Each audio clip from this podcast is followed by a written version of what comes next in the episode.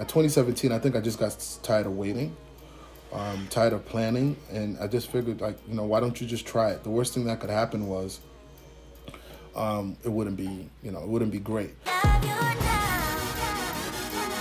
Welcome to a brand new episode of the A1 with Moyin. My name is Moyin Oloruntoba, and this is a podcast all about unlocking purpose, abundance, and wealth in creative careers in Africa. And I'm so excited about today's guest because he was able to conceptualize something that literally impacted the economy of Ghana. I am excited to interview the co founder of Afrochella, Abdul, about how he even had this idea in the first place, but also the courage to actually pursue it while still having a 9 to 5. He even invested his own money along with his co founder, Kenny, and I'm really excited for you to hear this story because it truly just shows that if you're willing to continually pursue a dream, and work at it, great things can happen. So I'm not going to take long with this intro today, but if you do enjoy this episode, let me know. Tag me on social media at Moyin the A1 also, subscribe both on YouTube and on your podcast platform. You can actually watch a portion of this interview on YouTube, youtube.com forward slash the A1 with Moyin. And let me know. I want to know your thoughts on this incredible conversation with Abdul. So, enjoy. Okay, so I want to touch a little bit about your upbringing because I feel like it ties into everything in terms of throwing parties. Now, from the research that I've done, the earliest recollection of you throwing parties was from university. Can you tell me a little bit about that? Yeah, in college, I threw mostly house parties, um, but both Kenny and I are part of um, a fraternity called Phi Beta Sigma Fraternity Incorporated. And as a part of our social arm, sometimes we do throw parties. And uh, when I uh, when I crossed into the fraternity, um, I I was the second vice president. So part of my job was to be that social butterbee and and, and, and, and parties was probably one of my uh, one of my tasks to, to throw. Uh, but not just parties, but other um, you know engaging social events. So one of the first programs I threw actually was a program on sexual health. Um, there's this, uh, there was this, uh, uh, I guess they're a play troupe. Uh, so a group of people that get together and they put together these plays. And they used to do a play called Condom, Condom Man, and he basically, uh, you know, gave a you know a satirical way of um, kind of educating people on um, sexual health. So it was a pretty good you know thing that we did, and you know we've done concerts and things of that nature in college as well. Yeah. So when do you think the bug hit you, like, or bit you rather? When do you think the bug bit you in terms of like, okay, I could do this on the regular. I like doing this. I'm good at this. Yeah. You know, you know, not to toot to my home. I feel like uh, anything I put my mind to, I can do. Um, but I think that I, I felt a sense of accomplishment when I brought Condom Man to Syracuse because it was the first time that I had written a budget. It was the first time that I had booked talent and actually got them to, um, to to my school. I went to Syracuse University here in New York. Um, it was the first time that I, you know, organized a writer, did a run of show, those kind of things, and uh, and it was it was something new. Uh, my chapter had never done that before, so it was the first time I, I thought like, wow, I could actually do this, and um, and the rest is history. That's actually quite cool to know that it wasn't even music related. Yeah, well, it, it kind of was music related. So they do. It's like a musical. I'm a big fan of musicals. Um, so uh, the play is kind of like a musical, but yeah, it wasn't like a concert um, outright. Uh, I've done, we did concerts in college. Like I brought Fabolous, uh, we brought um, T Pain, a few other artists as well to, to, school as well that I was a part of that planning process. But um, the first one I ever did was that play, right? That was the first thing that I actually kind of, you know, wrote from budget, from ideation to budgeting to execution. It was the first time. So is that where you feel like you started equipping those skills in terms of like the back end, the logistics of actually putting together a huge event? Yeah, I would say that um, that was my first major experience. But I think part of being in a fraternity gives you those uh, those skill sets, right? Uh, managing, understanding Robert's rules of order, um, understanding how to utilize your resources, and those kind of things. Um, we're all things that equip me to be able to kind of do those things as well.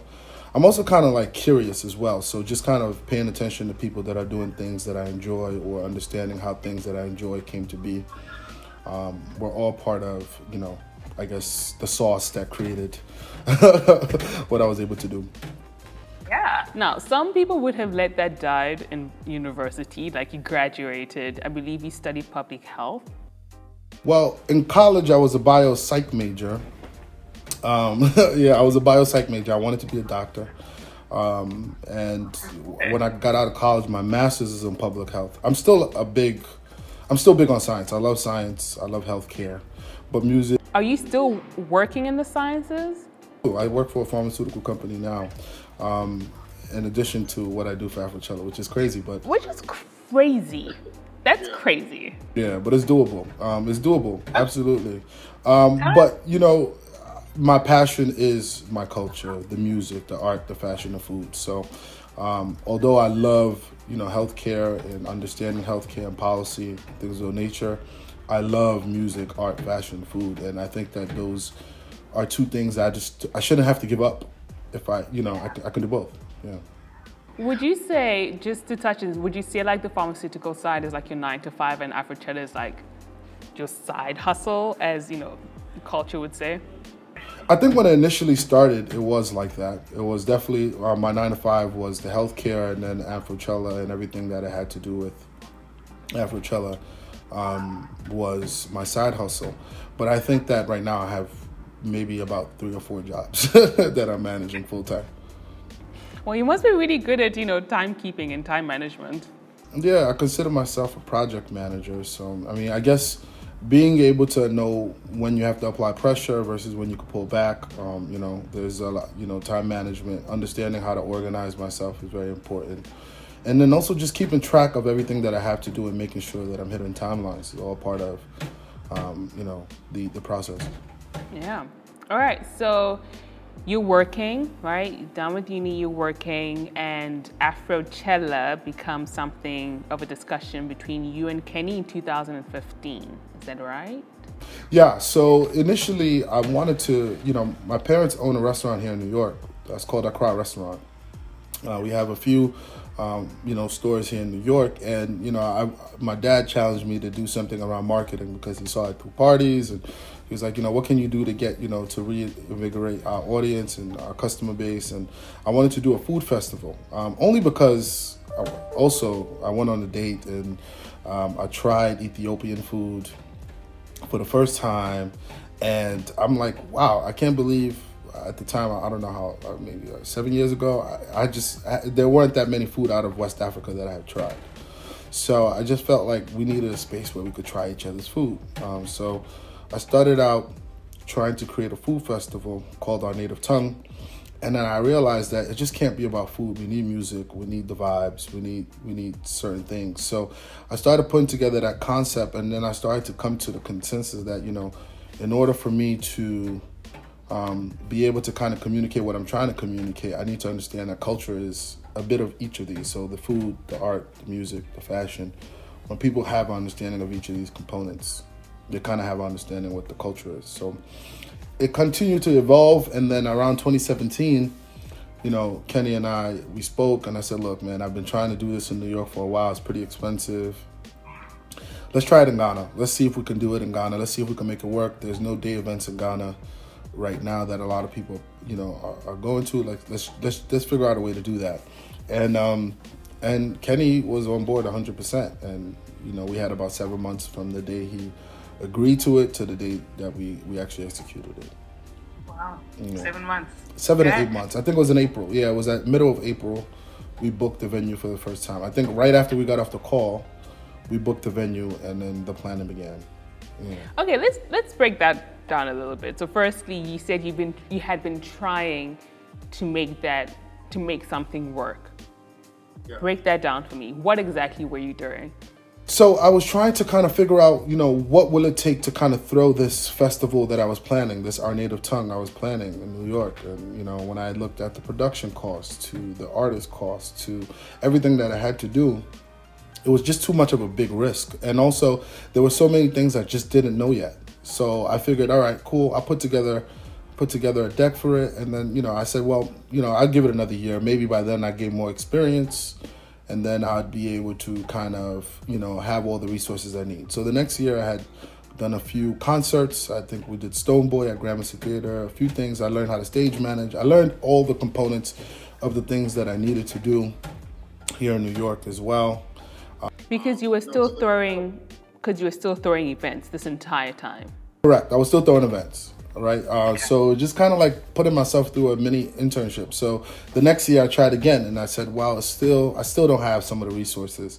The following year was um, was uh, was 2017, and I still didn't have all the resources, but I figured that you know in Ghana I can afford it. Like I can actually pay this out of pocket, not come out, not be in debt too much. You know what I mean? Um, so you know.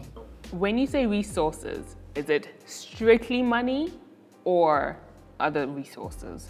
Other resources. At this time, I don't think I had, you know, any direct major connections. I mean, I, I was I was always operating through third parties. So if I wanted to, to book an artist, I would have to connect with somebody who would connect with their manager. Um, uh, if I needed finances, I would have to kind of figure that out. I didn't know how to pretty much raise. You know, it's different from in college. In college, you know, I was submitting a budget to an SA, and then they would your student association, and they'll pay me out. But this time, I had to look for sponsors. I had to look for potential partners, seeing whether the government will be interested. Um, you know, I had to kind of talk to real contractors, people who who do big productions, and understanding their rates, pay them out. Um, I had to figure out each of the roles that we needed within the festival. And it's funny now because it's funny that we knew we needed help, but we couldn't identify which areas um, or which type of people we needed to hire. So each year we kind of learned that. So it's funny now because in 2017, literally we just, you know, we know how to par- throw parties, but a festival is completely different. There's so many different components and blind spots that you have to kind of pay attention to. And that's the thing because I don't think well, I believe there's a number of people who have these grand ideas and they're like, you know what, I want to build this, I want to create this, but to actually put it into motion, very few actually do it. And so that time of you calling people, trying to figure it out year after year, re- realizing not enough resources, what kept you going to just keep doing it? Because some people would have, would have just said, you know what, I have a good thing going with parties, I'm able to do something here in New York. Let me just focus on that rather. What prompted yeah. you to just keep going for this festival that you wanted to do? Everyone I pitched the idea to said it was a great idea. Every, ah. you know, everybody I pitched the idea to, and and uh, you know, it started with me feeling it, right? So as I started to put the idea together and I started to refine it, I started to feel like I had something here, and then I did a bunch of research, and I couldn't find anything similar around you know around what we were trying to do right what our mission was what our goal was i couldn't find anything similar so i had the confidence now, you know, it's easy for people to say they like the idea. It's hard for people to actually support the idea in its infancy, right? Because it's still a risk. And I understood that. Um, so um, around the same time, also, I feel like Afrobeats was kind of bubbling in, in, in New York. So it was something I always loved, right? So we were creating an Afrobeat scene in, in, in New York through another company that I'm a part of called Big Five Productions and and people was like loving it. And at the same time, we were going to Ghana every year for Christmas holidays, just like everybody does. So we were kind of recording what we were doing in Ghana, and also doing the events in um, in America. So it was encouraging people to come back with us to Ghana. And this actually started kind of like a little bit before, you know, us bringing people to Ghana started a little bit before 2015. But yeah, people were going with us. So we knew that we were at the cusp of being able to create something. Um, but we just didn't know when it was going to happen. At 2017, I think I just got tired of waiting, um, tired of planning, and I just figured, like, you know, why don't you just try it? The worst thing that could happen was um, it wouldn't be, you know, it wouldn't be great. Um, so what we did was we hinged our bet, right? So we called, we, at the time, we called it a day party festival. So at the end of the day, it could be a day party. so I know how to throw parties. It was similar. It was similar. Um, but we have festival components because we had, you know, installations, we had music performers, uh, we had food vendors, we had everything that people needed to have um, to feel like they were in a festive space. So, um, so that's how we were able to kind of hinge our bets, and and from that experience, we learned so much. Yeah. I mean, look, there's things like the Fyre Festival that the entire world knows right now. So we know things can go incredibly wrong, but you were able to build something incredible. So 2017, you call Kenny, April time, you guys decide, you know what, we're doing this. A festival is no joke, money wise, resources wise. What, how did you guys actually come about? How were you able to put it together? You said that you were able to like book the venue at the same day, on the same day you decided with Kenny. Yeah. Was that somebody's contact? Was that Kenny's contact? How did that come about? Well, I actually always had a venue in mind in Accra, so I actually told Kenny where to go, where where I wanted it to be, and um, and he was like, "All right, cool. We'll, we'll, just I'll just drive there and meet somebody." We didn't know anybody there at the time, to to be honest. We had our own money, uh, Kenny and I, so we just kind of like seeded our idea together. He believed in it, you know, so him and I were partners on a bunch of things. So he, you know, we decided that we are just going to pay for it. We are going to fund it. Um, and then we also hoped to get sponsorship. So at the time, you know, we would just get up and say, yeah, we could get sponsorship. Hopefully we could get sponsorship. And we had no idea how difficult it is to get sponsorship and, and what partnership means. Um, and how how we can present ourselves to make it more comfortable for partners to support us. So in that first year, I think we only had one partner, and it was Jameson Bernard. Um, and they came on last minute, but we made a lot of noise, right? So at the time, you know, in the first couple of months when we announced and, and tried to put together, you know, we did this visual that just kind of went crazy. Everybody loved it, and they just kind of appreciated the thoughts that we were trying to do. So it went viral. And when it went viral, you know, people started to buy tickets, and we were surprised, right? Uh, we went for twenty five hundred. Um, the day of, we had over forty six hundred people in attendance, um, and Jameson was there to support us in that first run. So, I mean, I'm always thankful for them for like taking a chance on us because that was definitely a chance that they took. I mean, it was a chance that they took, and I'm sure they're very happy with the results of it. But it was also a huge risk that you guys took funding that entire thing yourself. Absolutely, absolutely. I mean, but we planned properly, right? So we knew that we could throw a party. Like we weren't afraid of throwing a party in Accra, right? So the reason why I said we had a target of 2,500 was because we like we knew if we hit 2,500, we would find profit because you know we calculated all we did all the calculations, we did um, you know what our risk was versus our reward. We were cool with breaking even as long as we didn't lose, and and that year we did not lose. Um, so I'm pretty happy. We actually have funds to start up 2018 from that event. So it was kind of like improved our concept. Um, you know, part of being the project manager, Kenny is an MBA, so we knew how to kind of like manage our money, and it was small enough at the time to be able to kind of manage and be able to see, you know, who we have to pay, uh, what resources do we need in order to make it um, to make it possible. What was the biggest event you had planned prior? Like how many people? That was a that's a great question. This man, twenty seven. Uh, maybe like we had done, at the t- yeah we had done a few events before that. We had done. I did four thousand people in New York City at Stage 48. Yeah, so but that one was with a big team. It's a party. It's at a club. It's very different than just kind of taking the whole venue, decorating the venue, putting. But you went so foreign to like knowing how to plan something for 4,000 people. Correct, correct, correct. Yeah. So we had the whole building for Stage 48. Stage 48 is a venue in New York City on 48th Street in Manhattan. And, you know, we had done a Ghana Independence that year that had about 35 to 4,000 people. So we, you know, we had done some events. we did an all white party at the same venue uh, that year that went crazy as well. So, yeah, I mean, I've always been around people that had planned events since I was young, so I kind of had some sort of idea, but you know, had some experience. Yeah. Well, that's good. What was the hardest part of putting together your first, the first Afrochella? Oh yeah, I think the hardest part would be um, identifying team members that we needed. Uh, we knew we needed somebody who can book talent for us we knew we needed somebody who could design the space. We knew we needed somebody who can create a stage. We knew we needed all of that. But you know, building the team was was pretty difficult. Um, you know, fundraising was very very difficult. I mean, it's still difficult for me up until today. You know, it's still something that we still have to kind of fight for.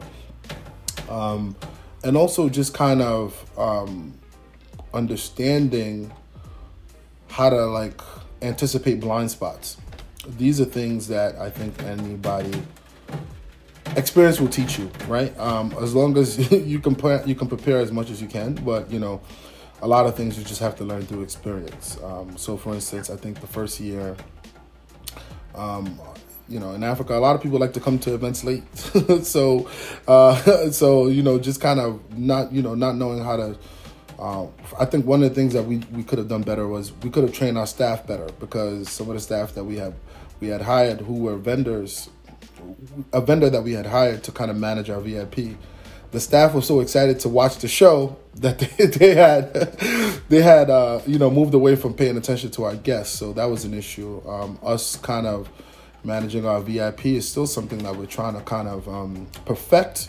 You know, putting a VIP space into you know, VIP tables into a festival was was you know different, but it's still something very hard because people really do expect like club service. So it's something that we've kind of like almost struggled with, but you know we have been improving, you know, little by little, and hopefully with the new implementations that we're making, I think that will improve. So I mean, there have been struggles throughout the process because we're learning on the job, right? This is not something yeah. that we were professionals at doing, but we knew that we had a concept. We wanted a message. We had a message that we wanted to put out there. We wanted to get you know people within the diaspora in one space, sharing ideas, sharing thoughts, showcasing creativity, you know, um, and celebrating us and our culture. So we, you know, that's where our mind was at. But you know, perfecting it is something that you know uh, it's our goal, and we'll continue to do. Yeah. Yeah. Was there any time that you were like, you know what, I might have to pack this up? We might not actually put this out. Because it's 2019, yeah? 2019. 2019. Yeah, 2019 felt like that. Why? Actually, it might be my least favorite, and it was the biggest one. Yeah, that's what I'm thinking. Because by this time, you're two years in. You would think that okay, we're finding our rhythm. So what was it about 2019 that you're just like, you know, we might need to just end this. I'm tired. Because 2018 was so lit, like you know what I mean. Um, but I think that 2019 coupled with the year of return, um, a jam packed uh, schedule of everything to do in Accra, you know, competing festivals at the same time, which meant, you know, less resources for us with regards to, you know, barricades, ice, water. You know, it just kind of flared up all of the things that, you know, it meant, you know, doing business in Africa is not easy and not because you can't do business but because we don't have many. So in america I, there's so many different ice vendors i can go to if i don't have one. But in ghana there may be one or two that can provide me the type of ice that i need to do a party. So if there are four festivals going on at the same time or four parties going on at the same time the resources are split right? So those kind of things um, definitely affected us and our ability to kind of make things happen right? The lack of resources you know? So you know, as much as I, I love what it meant for people that came to Ghana during the year return and, and the celebration and what it meant for our festival because we grew, we grew another, you know, another 30 or 40 percent, you know, in, in, in, in growth, you know, um, and, you know, all the artists that we had on stage, I think that was amazing. But I think it was just like, it was a hard road to get to us being able to do that, you know, and even after, it's still been hard trying to kind of um, you know to do that. But you know, I think that it taught us a lot of lessons that we now know, um, and and and it happened to happen right before a pandemic. so it's just kind of like we had so much time to kind of think about 2019 and, and figure out all the holes that we had. And we took feedback we did surveys just to kind of you know understand how people felt. What was the experience like? Where areas that we can improve after three times, we know that people want to come, but now we just want to make sure that whenever people do spend their hard-earned money to come, that we give them an unforgettable experience. So. 2019's year of return, I, like I was in Nigeria at that time, and whether you were in wherever you were, West Africa, you knew that right now everything was Ghana. Like it, it was buzzing insanely. Um, but that partnership to position Afrochella within that year and everything that it entailed, whose thought process was that? Was that you? Was that Kenny? The relationships? Because by this time, you're building relationships with government, with um, huge institutions. This is not just a small by the by situation, this is a huge thing that is actually affecting the economy of the entire country.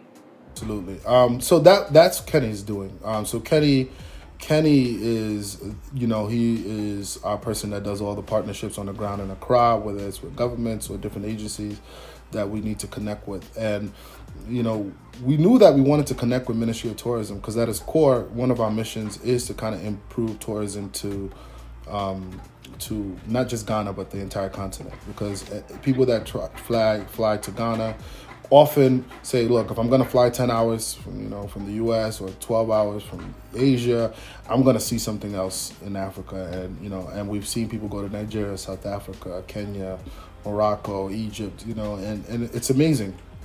So yeah, Kenny is uh, responsible for those partnerships um, that we've had with the government. We tried in um, 2017, but the government didn't understand what we were trying to do. Like you know, I think I think when we put out the idea, we could have probably been a little bit better at the way we communicated it. But like I said, we didn't know who we needed to hire. So at the time, we didn't really have a communications person. So we were just like, hey, here's the flyer. This is what we're doing: art, music, culture, fashion. Come out. We're gonna celebrate us. Um, um, so, you know, but when they saw the response that they received in 20, in, we received in 2017, in 2018, they, they reached out to us. And then they started getting so many calls from abroad about people wanting to visit Ghana for Afrochella. So it kind of pushed them to kind of talk to us, and, and a lot of our goals are aligned. Yeah, we do want people to visit Ghana. We do want to kind of bolster the tourism sector. We do kind of want the diaspora to have a different image of Africa, right? We want Africans on the continent to be able to tell their own stories through us, you know, or with our support. We want to be able to kind of showcase those and and show the you know the diaspora that we have so many more commonalities than we have differences. So it's just kind of like, um, you know, tourism had that same initiative, and and and the rest is history. Yes. All right. So here you are with an incredible platform a pandemic hits, where's your mind at? Oh man. Um, so when we started this, you know, we were big on data. We were big on digital. We had a website. We were the first ones in Ghana with an event to have a website. You know, um, we were innovative. We were taking mobile money on our website. We were taking card payments. So we thought we were digital. We thought we were digital, um, but we weren't digital and that hurt us because all we had was an event on the ground, an in-person event. So we didn't have many digital programs, but also we just didn't have the capacity or the funding to kind of have that digital presence as hard as we did a physical presence. So it was very difficult for us, and also we were beat up from 2019. We were just tired. Like it, it was a lot of work to kind of make 2019 happen. So we rested, uh, you know, and we rested and reflected on the year and um, and then we were able to kind of create some digital events. Like we created our Afrochella Talks, which was, um, you know, a series where we kind of said, well, what is the point of Afrochella? Well, we want to discuss innovation in food, art, music, and fashion. So why not speak to the creatives that are on the ground doing these things? So we did that. Um, so we had talks around food uh, where we had chefs from South Africa. We had um, we had chefs from from Ghana. We had um, some artists come on, and we did a panel discussion with two amazing artists uh, with uh, in partnership with Grand Marnier. And I thought that was a really cool um, um, situation that we had. Um, and, you know, we, we will be having ones around music as well. Uh, and a few other cool things that will be coming. But now, what we did, what 2020 taught us and the pandemic taught us was that we needed to prepare for anything. We needed to, you know, it was just kind of like in 2017 when I said we had so many blind spots. I don't think anybody anticipated the world shutting down in 2020. But, you know, not having a digital presence was a blind spot for us, right? Um, and now, now I think we have that in our back pocket. You know, funding slowed down, obviously, because brands are, you know, they were losing, people were losing their jobs, people were losing their lives, right? So making sure that our staff, you know, everybody in our staff was good, making sure that they can survive with some of our priorities, but also we weren't making money. So it was just kind of a lot of difficult conversations, a lot of self reflection, a lot of reassessing. Um, but you know, thankful to God, you know, we were able to kind of make it through, and the hope is in twenty. Sorry, actually, even before the hope, I would say in 2020, I think we were able to kind of make something happen. So we had a block party in 2020. Um, I think we planned it in about two and a half weeks um, because we went through different proposals, anticipating that you know maybe the pandemic may recede and maybe we might be able to overcome it.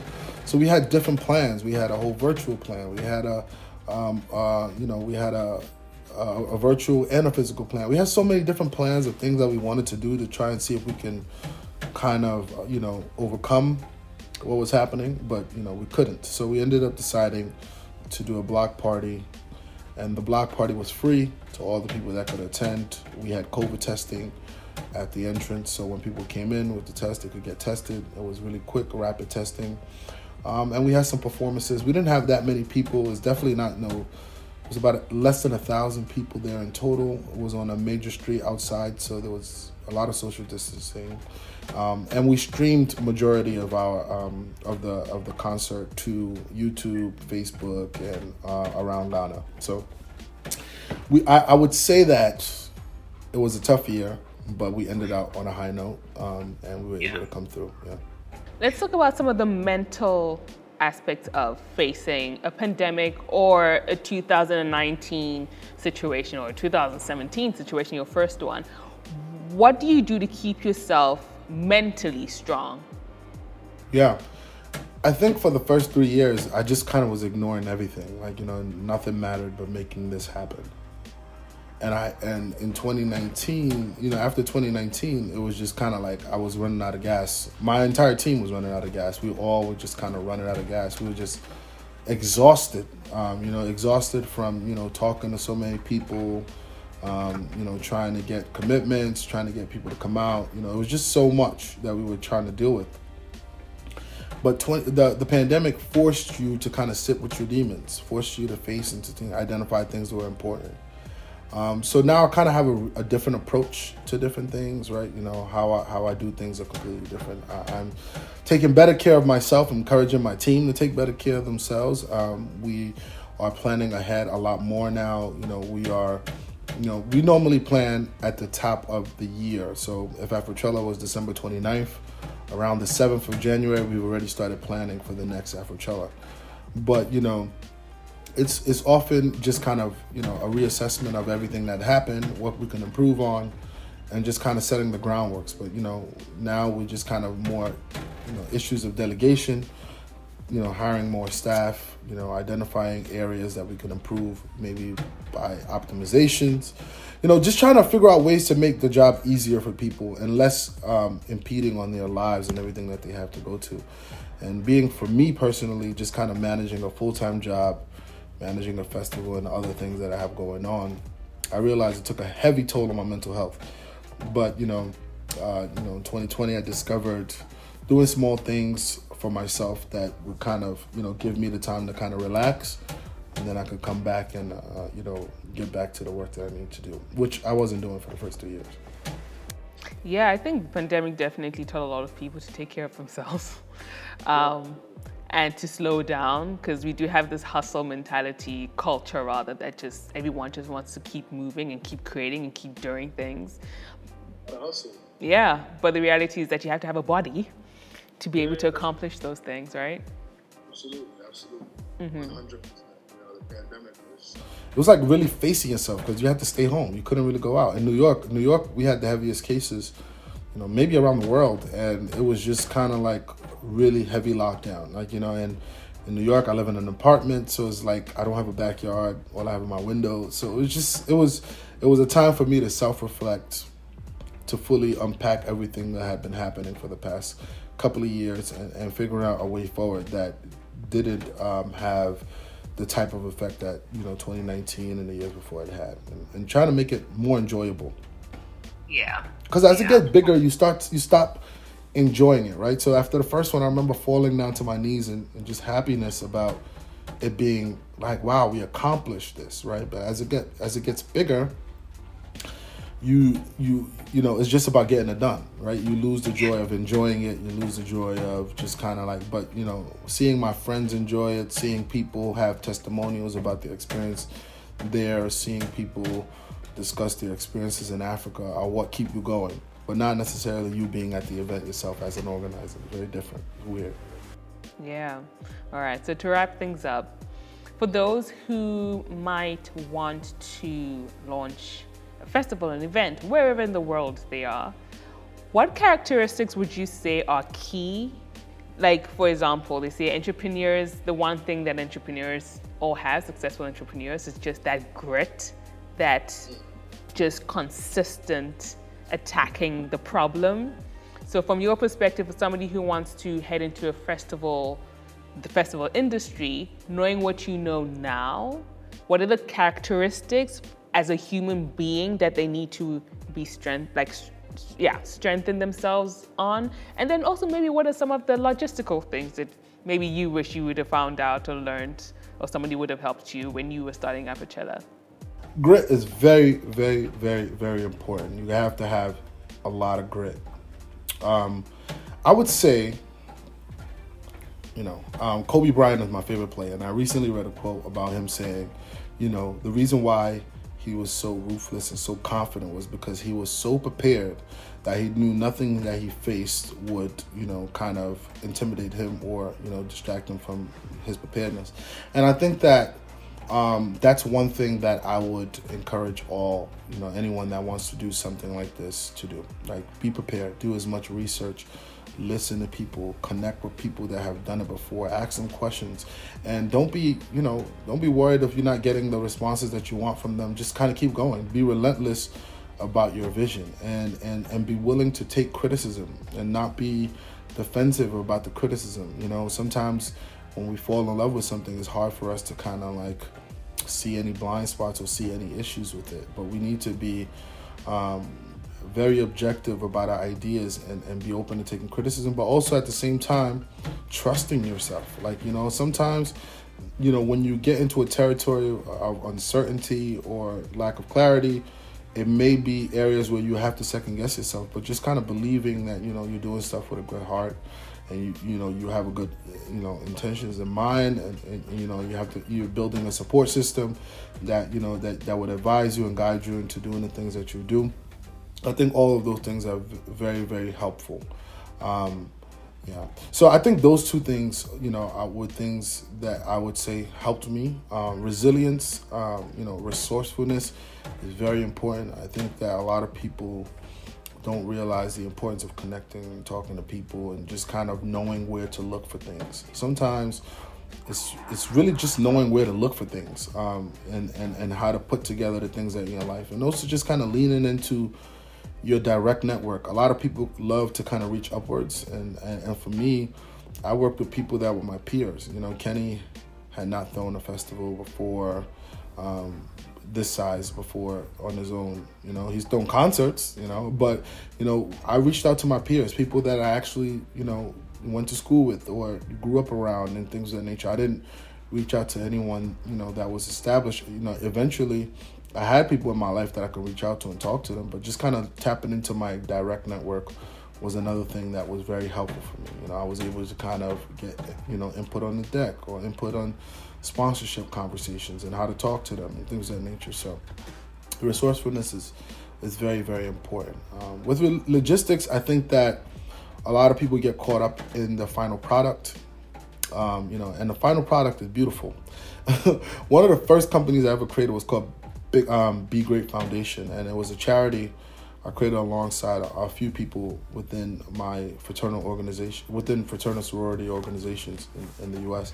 And uh, one of my good friends, her name is Jamila. She was um, the secretary for the group, and she said, "Abdul, you have so many big ideas, but sometimes you skip steps in the middle." Uh, this was around 2011.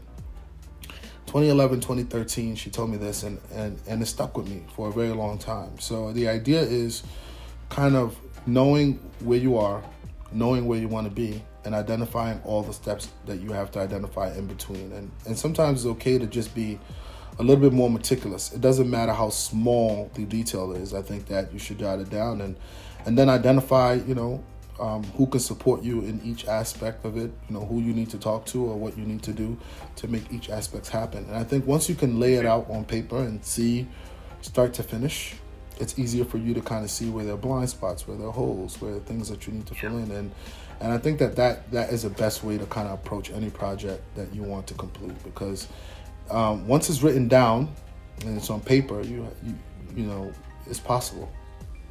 True. Very true. I mean, having the big ideas, most people who have the big ideas do tend to miss a lot of steps in between. I think that's a commonality for, for visionaries. it's a common thing. I mean, you know, it's you just it's easier to just want to get to the final product. Um, Yeah. But what I've learned over the over the couple of years was, um, it was tough. You know, I just told you about how 2019 was so hard for us. But after you get over, you know how hard it was. After you get over how you know tired you are. After you get over how mentally straining it was, you start to appreciate the process because you are still standing. You know, Yeah. You are still standing. You are still standing. You are still stronger. You're stronger from it because now you won't allow yourself to go through all the things that you went through because you're smarter for it. You've learned those lessons. And I think that that's what I've come to fall in love with the process of kind of creating this, the process of building it, the process of going from start to finish. You know, before I just wanted to do the finish, right? So that's why Yeah, it's the I- results. Just yeah. have it here. yeah, 2017, I was hyped. I fell to my knees after we, you know, after everybody left the field, you know, claiming victory. But you know, it was tougher the years after as it got bigger, and um, you know, I had to understand that, yo, Abdul, look at who you are from 2017 to now, and what you've been able to accomplish over those years, and look at how much you've grown because of it. And I think that when you fall in love with the process, you just don't have any problems after that. Like you know, the process is a lot of people don't love the process because it's hard, but that's the best part of it. That's the part that you will always remember. Those times with your team, those time with the people that you interact with, like those memories will live with you forever. True, so true. So, post pandemic, Afrochella. We trying to be outside. We trying to be outside. What? We trying to be outside. Everybody's trying to be outside. you do you actually think some people, some of these events will like shut down? Like maybe some of the most common events would actually not come back, or do you think, for example, let's say the previous pandemic that was that happened, there was the Roaring Twenties. Like after the pandemic, everyone was just outside. It was just a vibe. Like nobody wanted to be indoors anymore. Do you think that's what's gonna happen Yeah, I from mean- this pandemic? people are still outside and it's a pandemic right now. Like, you know, around the world, there's parties everywhere, you know. Where it started in Wuhan, I saw a concert or something like that there, you know. So I do think that people are used to connecting a certain way. They love it, they miss it, um, and they're looking forward to it. I'm very happy that the vaccines are out and people are kind of, you know, um, you know, getting vaccinated. I got, you know, vaccinated. I, you know, I encourage people to do that as well. And and I think that we will get back to a place where people will get back to going to events, going back to parties. I think people are looking forward to it. Um, but I do think that this pandemic will encourage, you know, respectable and thoughtful organizers to be more mindful about the pandemic and and, and, and, and the process of keeping people healthy, the process of making sure that when your attendees, you know, you know, come to your event, that they leave as healthy as they arrived. And I think that that is one thing that we've learned as a company um, and implemented and, and have incorporated into our process. And I think that, you know, in a year or two, I think we will see them back. I'm sure a lot of people have taken a lot of financial hits. You know, we're still paying bills throughout the year, but we haven't been able to do a major festival. So I can imagine that some people will lose it, but I, I'm praying to God that you know people are able to overcome it. You know, there are a lot of events that a lot of people have been waiting all their lives to experience, and you know, you know, and and it'll be unfair if they didn't get to because the pandemic had stopped the world. So the hope is that, you know, hopefully all of these events come back, and and we're, we're able to get back to celebrating and enjoying each other's company, culture sharing, um, you know, um, in the way that we're used to at some point in time. And that's it for this episode. Thank you so much for listening all the way to the end. I really hope you took away some incredible gems because this conversation was so inspiring to me, and I hope it was to you as well. Again, if you had any thoughts, share them with me at Moyin the A1. Give this podcast a follow. Share it with someone who's been thinking about doing something bigger than themselves. It's possible. It's definitely possible in Africa. And so, till next week, keep well. Love ya. Bye.